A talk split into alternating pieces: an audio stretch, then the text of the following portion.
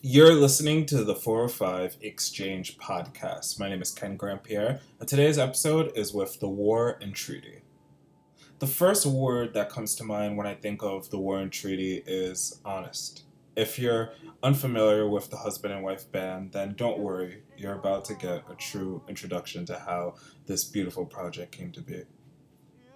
Michael and Tanya are an inseparable pair who infuse sincerity and generosity within everything that they do.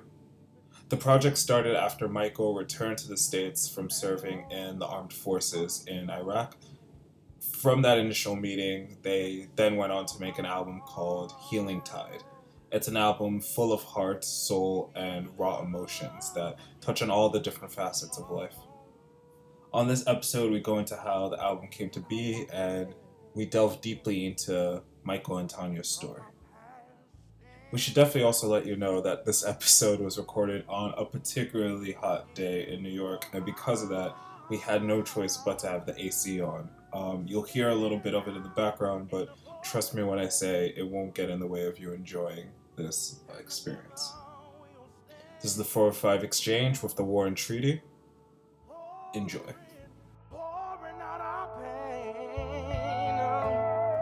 If it's in your heart to cleave to the hope you want to feel with me, and now release my fear.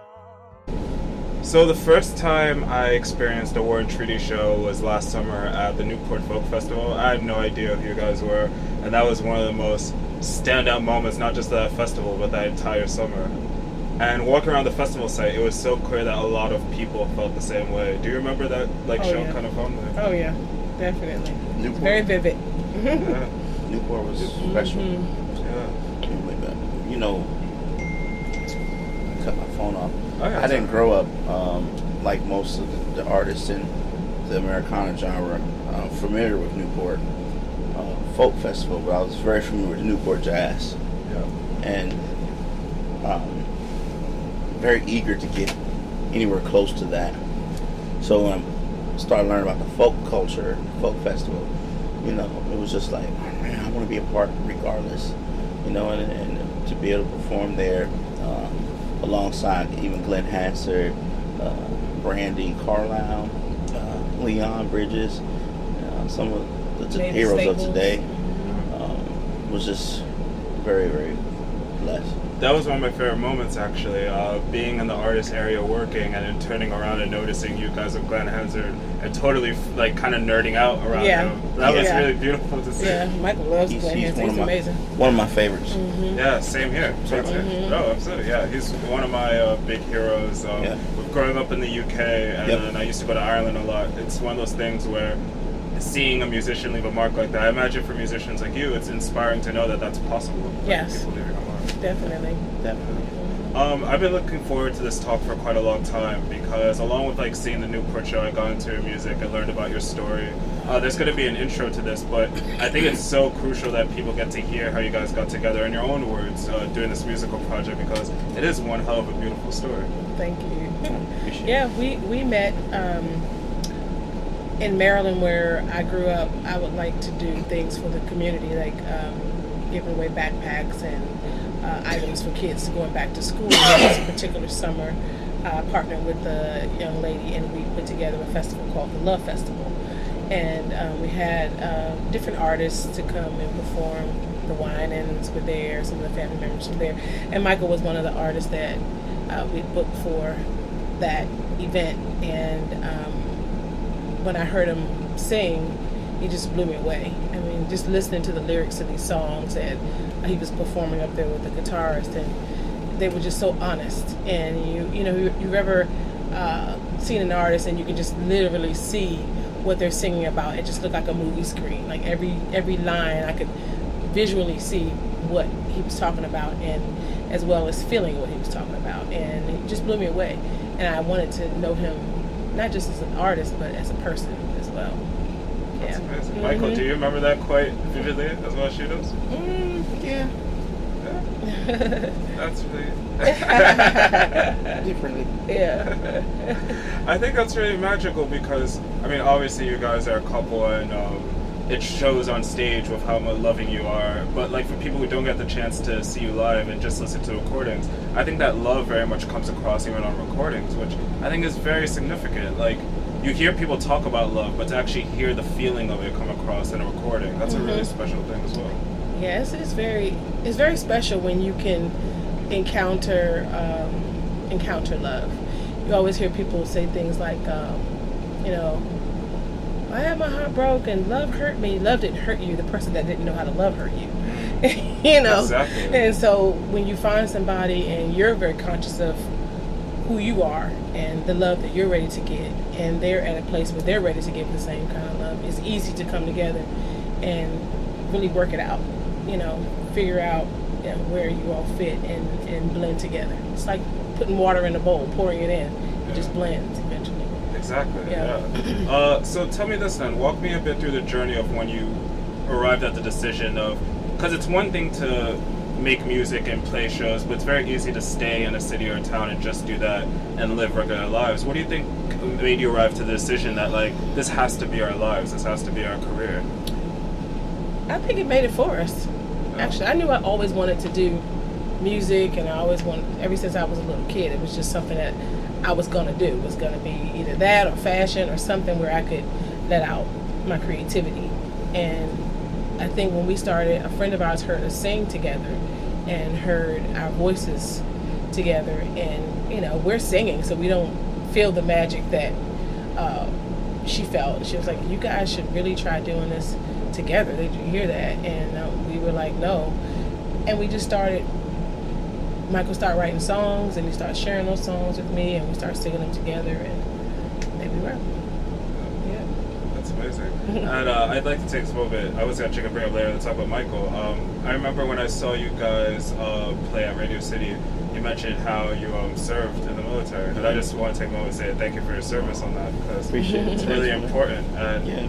I mean, that's an element to just the fact that, I'm sure you're always bombarded with this, but the fact that you lived a life like that and are now living a life like this now, where you're traveling, playing music, seeing people reacting, and getting to experience all the love of your life, that's a really amazing thing.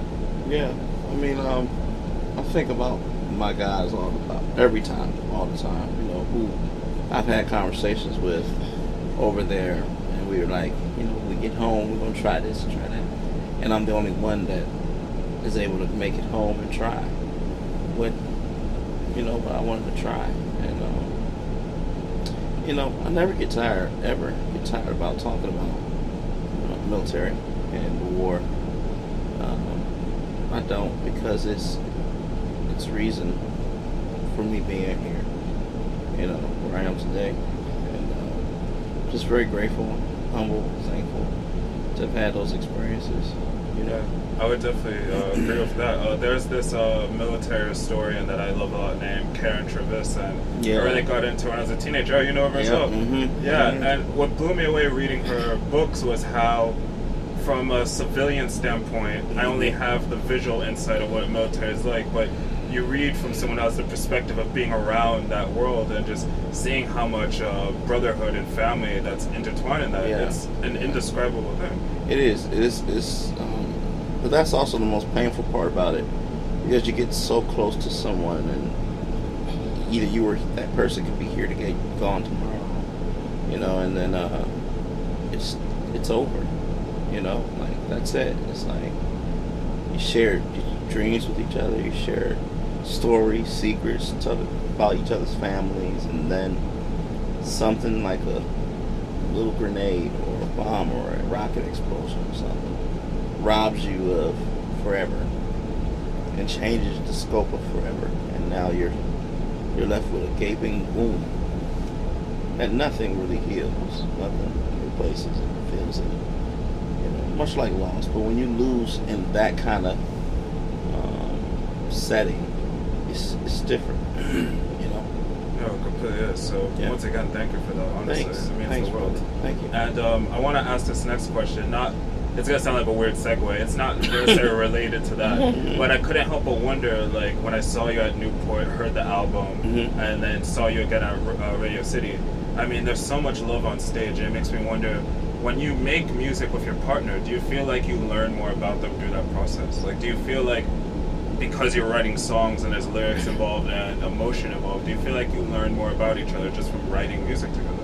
It's funny. I write all of the War and Treaty material. Sometimes I'm thinking of Tanya as is, but most of the time I'm thinking of a character. Really? Yeah. It's two characters. You know, you have the characters on the stage, and then you have the characters off the stage. That keeps it interesting. You know, so that it's not always about the entire. We got a song like SOB. It's not about anyone in particular. It's about a character, somebody who has allowed some outside influences to influence his relationship. You know, so I think that there are moments that's reserved just for the characters, and then there's moments that's reserved just for your personal experiences. You know, and what's so cool about it is the audience never knows. You know, yeah. Unless you sit down with me or something like that, and then I'll be able to say, well, that's not what that's really about. Like Jeep Cherokee Laredo, you know, song we have that if you listen to the lyrics, it's very suggestive. It assumes a lot, but it's really about something completely different. You know, so. Yeah. That's so interesting to me. And, in a few weeks, it'll be about a year since you released your album Healing Tide, a really beautiful album. Thank you. And when you think about the time that's passed, what do you think you've learned about yourself from not just making an album, putting it out into the world? Because you've had the chance to travel a lot, play to different audiences, and you're pretty much living these songs out. Like, how has that been? Like, what do you feel like you've learned about yourself? Well, for me, I've been on this, like, love journey for a while, you know? And I realized that there are people that feel just like I do. You know, you can't read the headlines because it's not true. There are people that really are ready to explode in giving of themselves and getting and becoming better. You know, not just adults, but you have children. We had a bunch of children last night at our show who were exploding with love. They just wanted to dance and touch and joy. I think people are there. So I learned that, you know, you just have to follow your gut, you know, and just whenever you feel like your thoughts or what you think or what you feel isn't right, it is. You know, it's that inner core that says to you, do it this way, you know, and I've learned to trust myself more so than anything. This year has shown me that the decisions that I've made to, like, let certain parts of me go or certain styles of music go and certain images that I had of myself go, that doing that was the best thing I could have ever done. You know, walking into a new me. Yeah. In a way, it's like you're describing gaining a sense of, like, inner freedom through your own craft. That's a beautiful thing. Yes, there's a freedom that the War and Treaty's music and Michael's writing has given me. And you know, I was a writer too before, and I still write. I write at my own convenience. I don't really necessarily have to do it now, you know, for the group. But there's a freedom that I have. Not just as an artist, but as a woman. And I think the world is starting to feel that. They're starting to feel where women are roaring, you know, in a different way. And when I'm on that stage, it's not about being pretty. It's about letting go and being free and being whimsical and being all the things that they say a little black girl shouldn't be. You know, I'm that. And I'm good with it. It's exciting.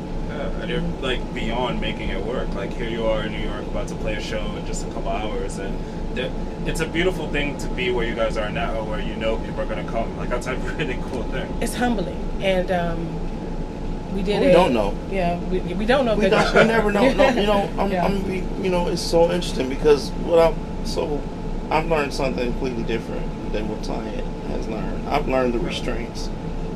I've learned the problems.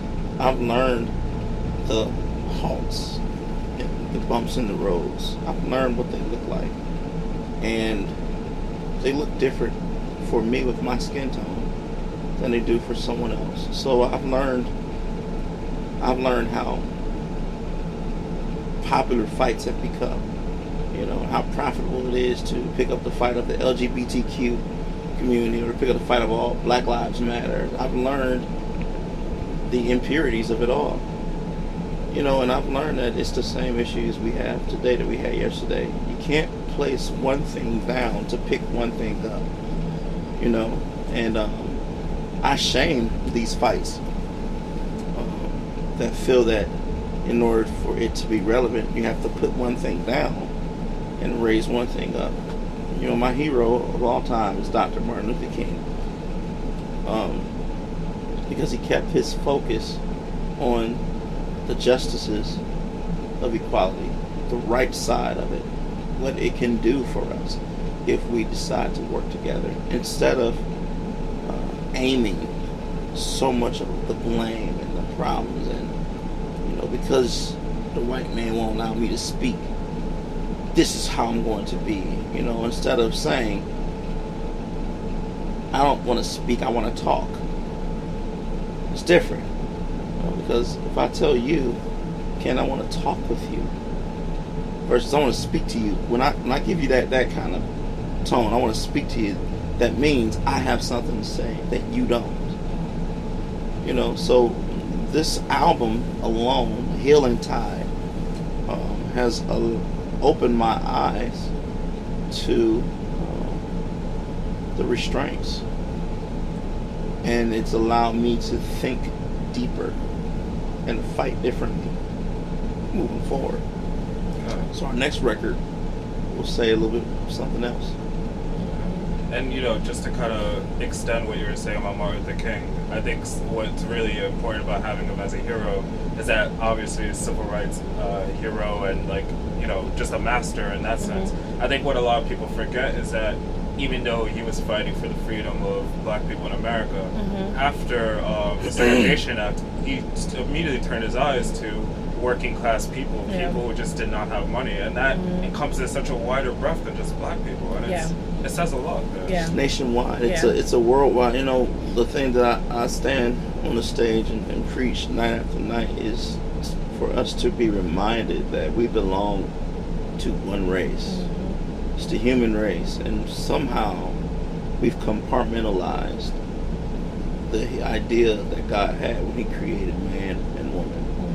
We've compartmentalized it, and we've segmented it to say that if you're dark, this is who you are. If you're light, this is who you are. If you're white, this is who you are. If you're black, this is who you are. Instead of understanding that, man, we're all one race with many flavors to us, like ice cream. Neapolitan ice cream has 3 different flavors, but it's still ice cream, you know. And we've broken it down even in territories. Listen to that word, territories. United States, the borders, Mexico. Africa, you know, Africa has broken itself up in so many different ways. Europe, period, Asia.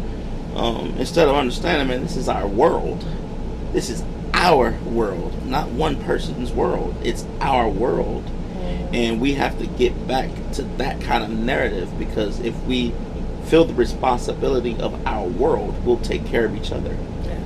You know, and that's where I am. I think what's really beautiful what you're doing and what you've done is the fact that War and Treaty shows, from what I've experienced, it very much facilitates everything that you're talking about, in the sense that people come to this space, they see you perform, and they very much, there's a sense of abandon of reckless and terrible ideas where people very much are getting in touch with their humanity, and the music encompasses that. It's who definitely who I am, who, you know, we try to walk into that, but it's not an act. You know, if we have a bad day, you're going to know it. You know, if we have a good day, you're going to know it. That's a part of humanity, you know. And one of my greatest heroes is Mother Teresa. It was all about love. And she wasn't this pie-in-the-sky, Pollyanna type person. She dealt with the facts. She dealt with what was real. And she dealt with hard times, but it was done in love. And I think that's where, you know, what our message is. It doesn't have to be Pollyanna. It doesn't have to be, oh, everything's great.